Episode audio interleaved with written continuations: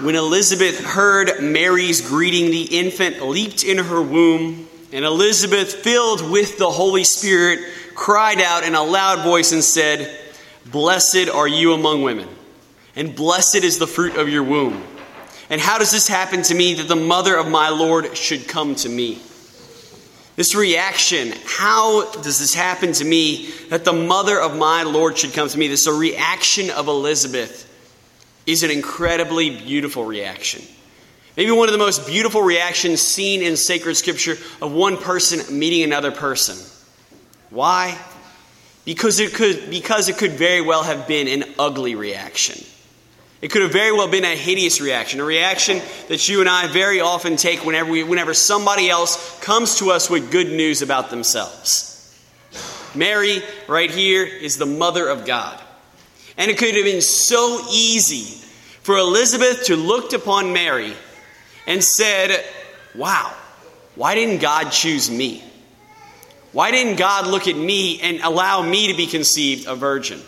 Why did He make me last so long and make me conceive in a barren old age? Why didn't God look upon me with more appreciation? Why didn't God look upon me with favor? How come I am not the highly favored lady? What's wrong? Why is the Lord not looking upon me with mercy the same way he looked upon Mary? And that's the that's the root cause. That's just jealousy. Jealousy that's very common between you, between me, between all of us. Jealousy that we look upon other people's fortunes, look upon other people's gifts, and we tend to, to seethe about these things. It's very a very, very common reaction we can have. Especially, honestly, this time of year. How often we look around at people and we see these perfect Christmas cards of featuring families with that were that featuring a family photo that was taken probably by a professional photographer, the perfect time of day, perfect time of year, with the perfect amount of photo editing. How often do we do we see these decorated houses that make us think of Winter Wonderland or Elf or the Whoville and the Grinch? Or how often do we see these big, expensive Christmas gifts that make you wonder, man, what kind of Christmas bonus did this person get? Like, how often do we look at these things and allow this kind of jealousy to come in and rot the Christmas spirit that you and I are seeking? Let's be honest, guys. This feeling ruins everything. And it's why our holiday get togethers can be so easily polluted and marred by petty gossip and argument that ultimately goes nowhere. That leaves us destitute, that leaves us sad, that leaves us almost dreading beautiful, awesome holidays like Christmas and Easter. This gossip, this argument, this stuff that can absolutely ruin our family. But why is this? I mean, we all know that jealousy is wrong. We all know we shouldn't keep score. We shouldn't be looking at people's other people's stuff and, and gawking over it. Why is it that we're so commonly attracted to this behavior? What's behind all this? And honestly, the answer comes from a great philosopher by the name of Rene Girard. He was, he was a French philosopher, came over from France, and actually he's taught at Stanford for a long time. And what he pointed out was usually what's behind this jealousy, if you will, is a thing called mimetic desire. Mimetic, being root word mime. So, like the, the desire to mime someone else. And here's what he was getting at. He was basically saying that desire, a lot of the, this mimetic desire, is triangular as opposed to linear. And what this means is we very often desire something, not, because, not in a linear way, not because it's good in and of itself, not because it's good for me, not because it's good for anybody else, not just because of it's intrinsically good, just by the fact that it's wonderful. Very often we desire something because somebody else desires it, because somebody else has that in mind, because somebody else wants that.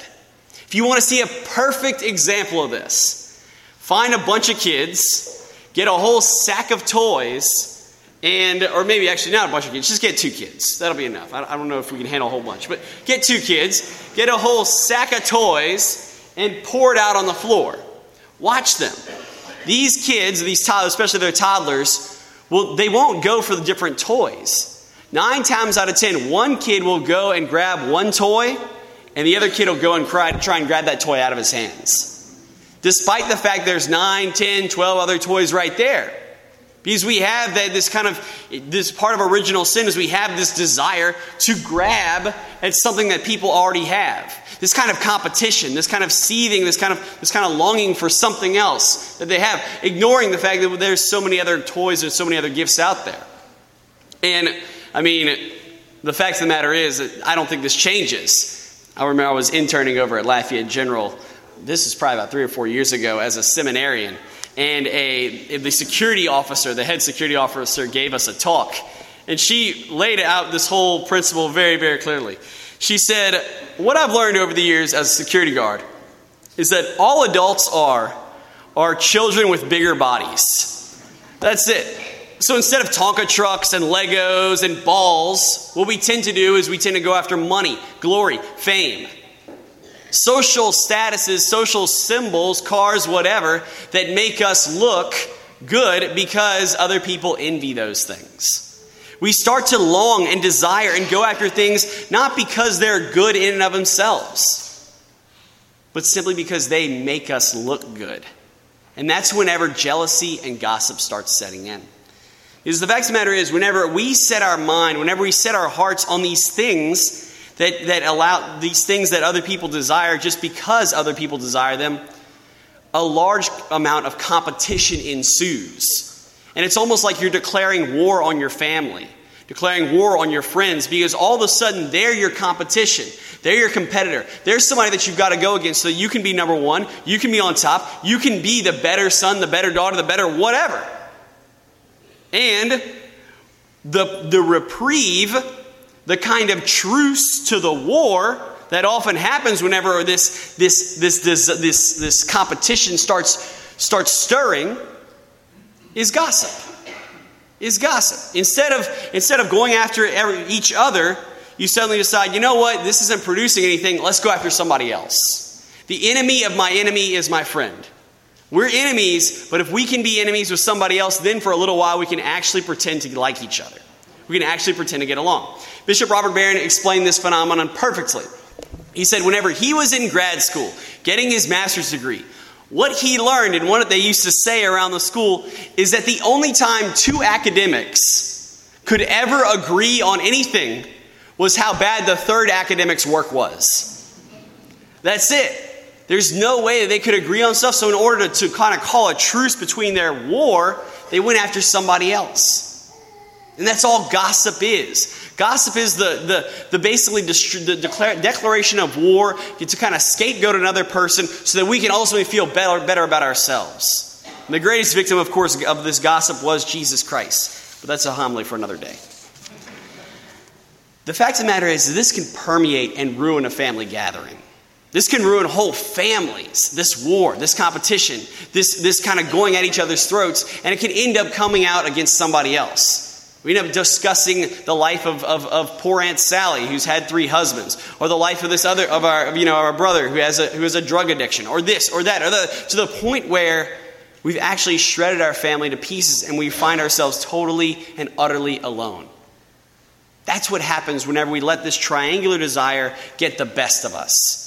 Instead of letting go of that and having a linear desire to life, we end up fighting each other out and end up finding ourselves alone. So, what do we do to solve this? What do we do to avoid to this entire catastrophe that can set in and ruin a whole family gathering, that can even ruin everybody's lives? And the answer is look to the visitation. Look to today's gospel. Elizabeth, filled with the Holy Spirit, did something that no other person in the scriptures did, and that was saw was she saw Mary for who she really was. She looked at Mary and said, You are the mother of my Lord. Guys, it took the church four centuries, that's 400 years, to actually recognize that reality, to actually be able to call Mary the mother of God. Elizabeth saw that right there. But the only way she was able to see that was because she wasn't didn't have jealousy in her heart. She wasn't looking out for number one. She wasn't trying to go out and, and be better than Mary. She wasn't in competition. She was just happy. She was just joyful. Because, doggone it, it's amazing to see somebody else bring some good news to you. And that's what we're called to do this Christmas season. We're called to see things and we're called to see people for who they really are. And if we can do that, all of a sudden, those pretty Christmas cards that we, that we get from other people are just that pretty Christmas cards. They're awesome.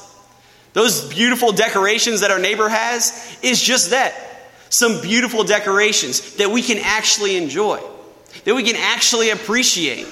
Those expensive gifts that our friends give us, well, some of our friends give us, they're great. Why? Because even if you don't use them, you can sell them later. It's perfect. Not actually advocating that, but you could if you wanted to. Don't, don't suggest it. But, or you can give it to somebody else. Whatever. My point being is we start to, whenever we start to see things for what they really are, suddenly our life has becomes a lot more peaceful. Suddenly our life becomes a lot more joyful because whenever we, whenever we look at things through the eyes of other people, we don't actually look at the thing itself. We're just looking at the competition. We're just looking at the war. We're looking at something that's not actually there.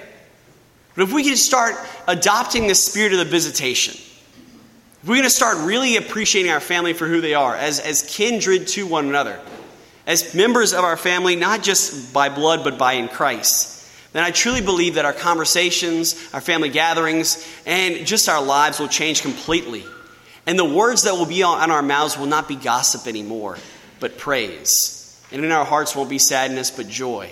And deep down within, we're going to have the very thing that you and I have been longing for for the past four weeks.